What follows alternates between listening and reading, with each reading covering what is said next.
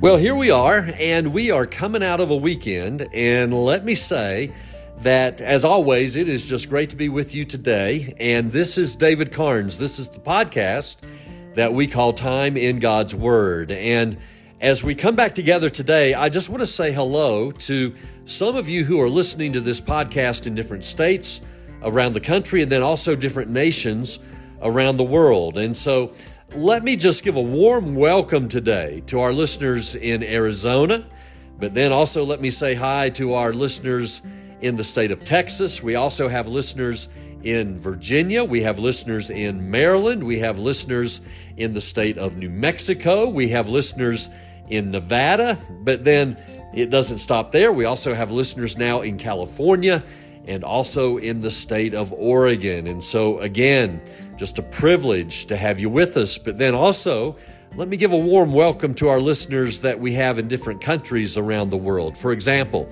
people listening from the Philippines. We have listeners in England. We have listeners in Norway, also in Bangladesh. And so it's so good that this podcast, it's getting out all over the world. You are tuning in. But again, I say welcome and hello to you today. but now, with that said, let me just now get us into God's Word. And what we are going to do today is we are going to begin our look now at John chapter 4. And at this point, we find ourselves being introduced to the text that many refer to as the woman at the well. And at this point, we find Jesus making his way to Samaria. And when he arrives, we will find that he evangelizes a woman there, tells her about eternal life. Now, it's a wonderful text that's lying there before us, but now, as we begin our look at this text, let me say that the main thrust of this text is what we are going to call the principles of evangelism. And by just observing Jesus and how he shares with this woman how eternal life can be hers, we see again what we call then the principles of evangelism. But now, with that said, there's one final item here, and that is since this is a narrative, we're going to first spend some time looking at the setting. For example, we are going to look at where Jesus is at this point, what is taking place, and just getting familiar with the surroundings. But Today, what we do is we begin to look at John chapter 4 by first looking at the setting of this narrative. The setting, by the way, it's laid out for us in the first six verses of this chapter. And so today, we have just enough time to look at verses 1 through 3. And then when we come back on Wednesday, we'll look at verses 4 through 6. But again, we find ourselves now in John chapter 4 we're going to take a look at the narrative then, referred to as the woman at the well. And we begin today by looking at the setting. And so let me now get us into the text as we spend time in God's Word. Today, I'm going to ask that you please take your Bibles and turn with me, please, to John chapter 4. John chapter 4 today. We open up this chapter now this morning, and today we are going to begin a walk over the next few weeks, maybe even over the next month or so, through this wonderful chapter, John chapter 4. And let me say, as we open up this chapter this morning now, we come to a portion of Scripture where we are going to see Jesus doing something, and that is Jesus is evangelizing. This is what we're going to see him do. This account, by the way, that we are going to open up this morning, some over the years have just come to call this portion of Scripture the woman at the well. That is what we're going to be looking at. Now, as we sit here, I am sure that there are some of you who are familiar with this account, uh, the woman at the well. But again, we see Jesus evangelizing a woman who we will see is really an outcast in society we are going to see also, as we look at this account, this woman that Jesus is going to evangelize. She comes to salvation, she comes to eternal life. And then finally, as we continue to look at this account, we are going to see that this woman is used by God to bring many others in her village to faith in Jesus. But this woman that we are speaking about is what the Bible refers to as a Samaritan. She is from that region called Samaria, this region that was in the northern region of Israel. And really, before we get into this, let me do this, but let me just give us some background on Samaria and again, that region in northern Israel. But the Samaritans, understand this, they were a despised people by the Jews. The Jews wanted nothing to do with them. And the reason went back hundreds of years. As a matter of fact, you could go back to 722 BC, the Assyrian invasion of the region of northern Israel. As a result of the invasion of uh, Assyria, the Assyrians took the Jews from northern Israel captive, took them back to Assyria. But now, with that said, some of the Jews in northern Israel were not all exiled to Assyria.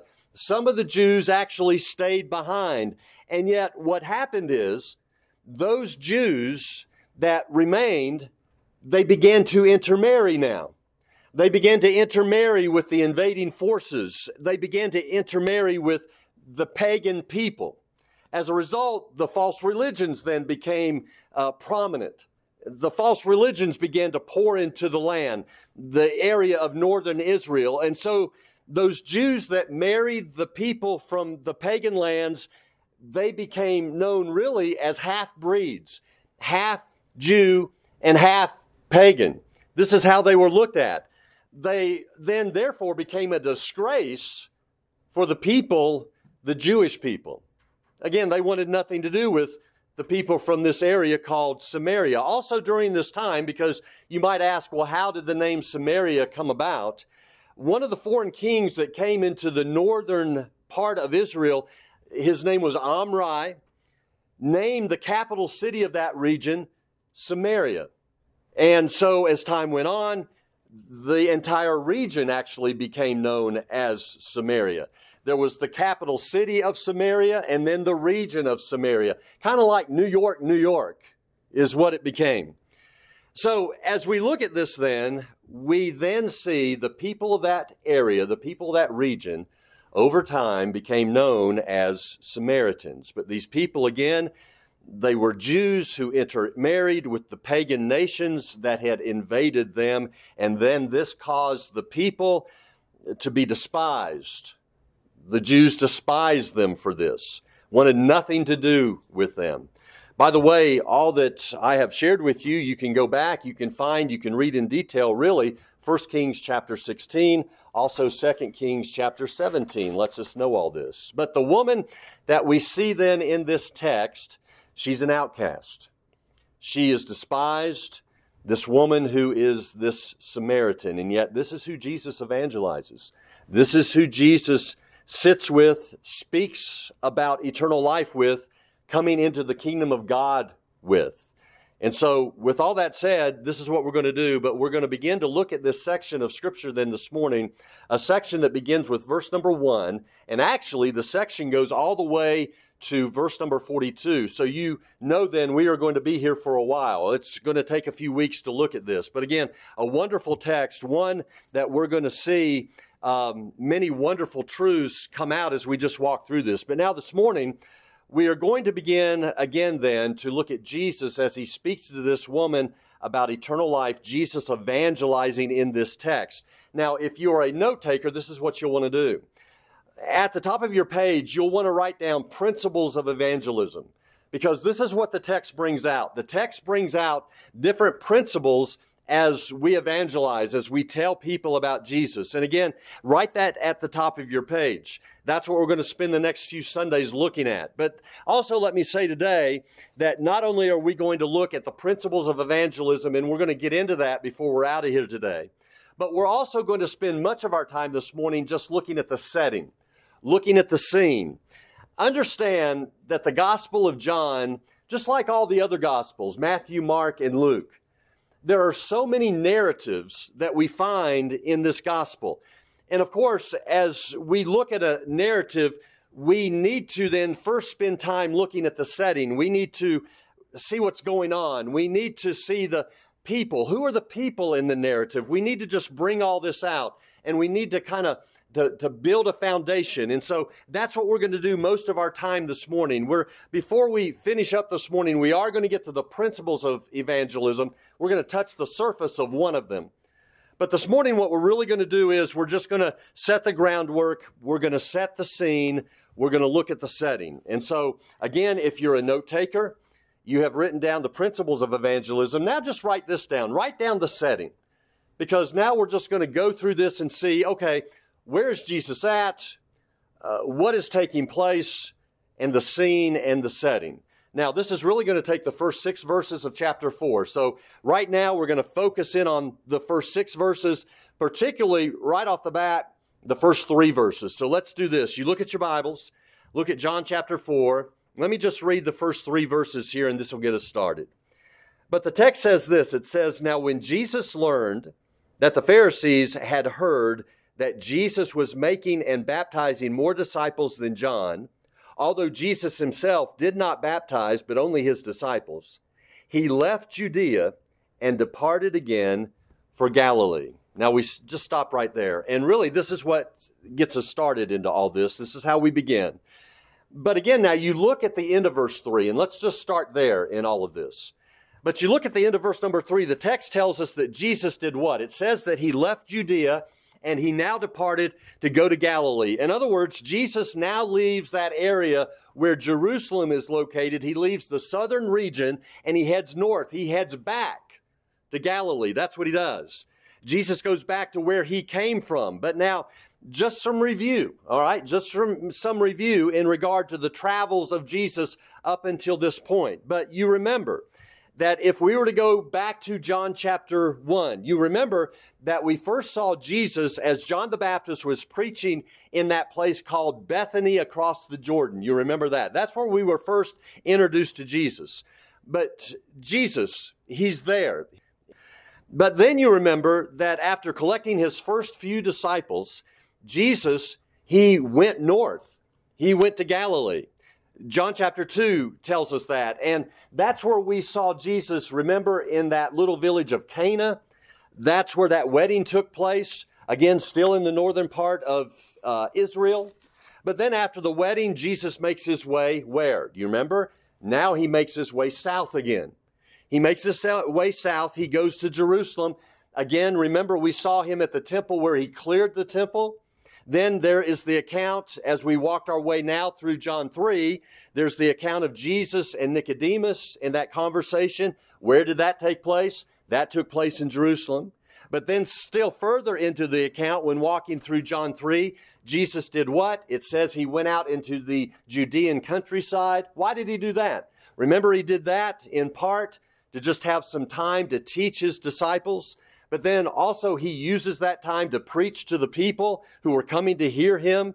And so, John, what John does early on in this gospel is he just gives us the movements of Jesus, where he's going, his travels. But then again, here at the beginning of John chapter 4, we're told again that Jesus left that southern region. He left Judea and he headed back north.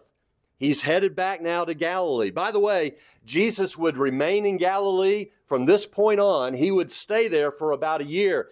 Great ministry taking place there, miracles taking place there, but he's there for about a year now. But now, with all that said, there is the question that we can ask, and that is so why is it that Jesus, he uproots and now he goes north again? Why does he do this? Why leave the area where Jerusalem was located? You would think he would want to be next to or right there in the center of the largest city in the entire country. You'd think he would want to stay there.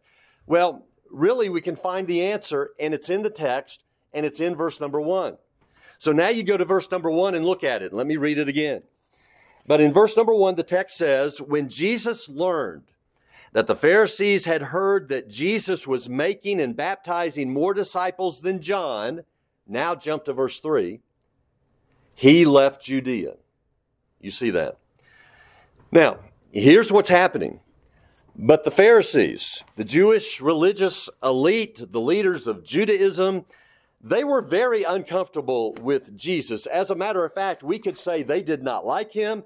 As a matter of fact, we could say even at this point, even though it is early on in his ministry, we could say they hated him. They despised him. Again, you could ask the question, well, why? Well, just remember, go back to John chapter 2, the account of Jesus clearing out the temple in Jerusalem. I mean, Jesus at that point, he had made himself and he had come into the Pharisees' turf. That's what he had done.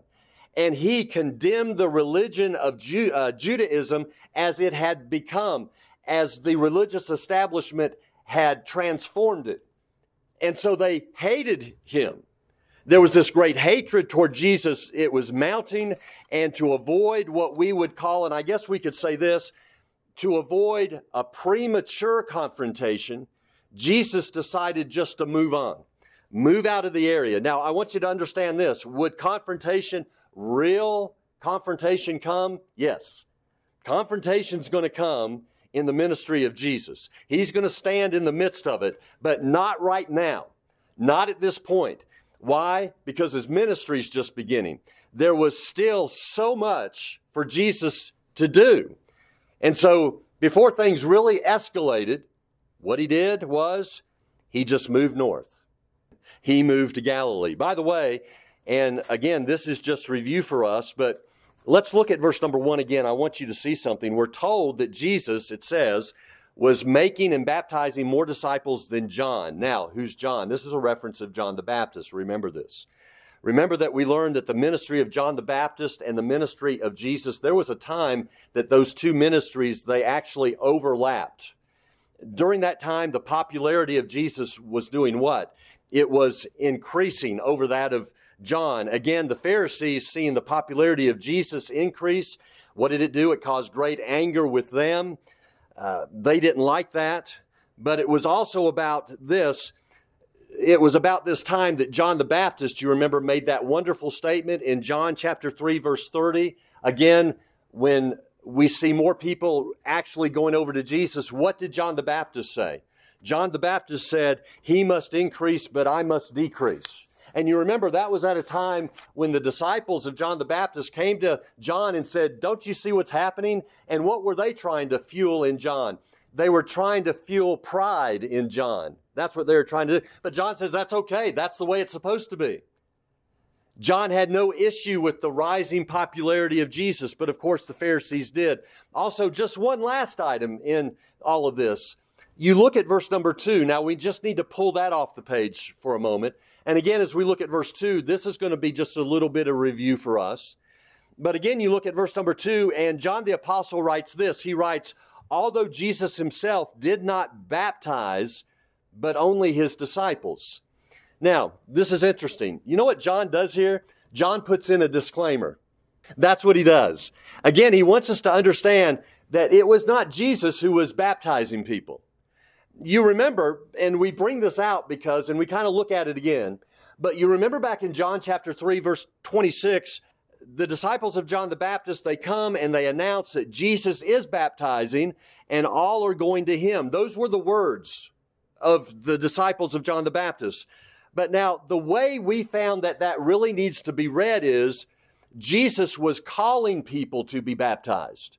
That's what he was doing. That's how you read that. And so, again, in our text, John 4, verse 2, we're told, no, Jesus never baptized anyone. Now, do you remember why? Because we brought that up, and I think it's important that we uh, address that again. Why is it that he did not do that? Well, just remember this for Jesus to begin baptizing people could create what in people? How about pride? How about jealousy? I mean, how easy would it be for someone to say, well, guess who baptized me? Jesus baptized me, and boy, I must be somebody. Oh, you mean he didn't baptize you? Well, I'm so sorry, but he, he baptized me. And so that's why Jesus, we don't see him doing that. By the way, Paul had the same mindset 1 Corinthians uh, chapter 1 verses 14 and 15, Paul said, I thank God that I did not baptize any of you except Crispus and Gaius. Why? So no one can say that you were baptized in my name. Paul knew exactly what could happen. pride could set in because what? The apostle Paul baptized me and he didn't baptize you so sorry but he baptized me.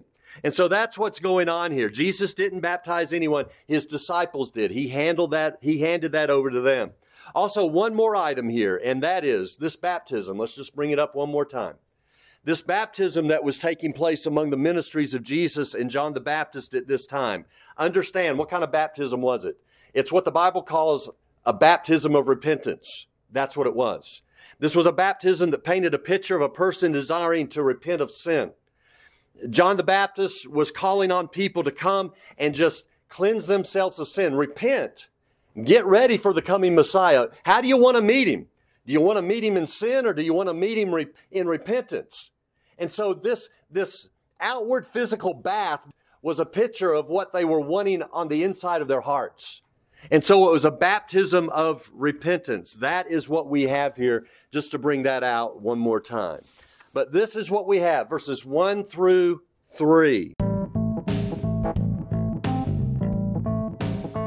Well, that's the opening part of John chapter 4. And again, just looking at the setting, just laying some groundwork here for us. But we will continue to just open up this chapter the next time we come together. Jesus on his way to Samaria in order to share the gospel with a woman there. But I look forward to taking us through this wonderful narrative that's before us and we'll continue to do so on Wednesday. But until then, let me just say that you have a blessed day. You live for Jesus, love Him, and share Him with others.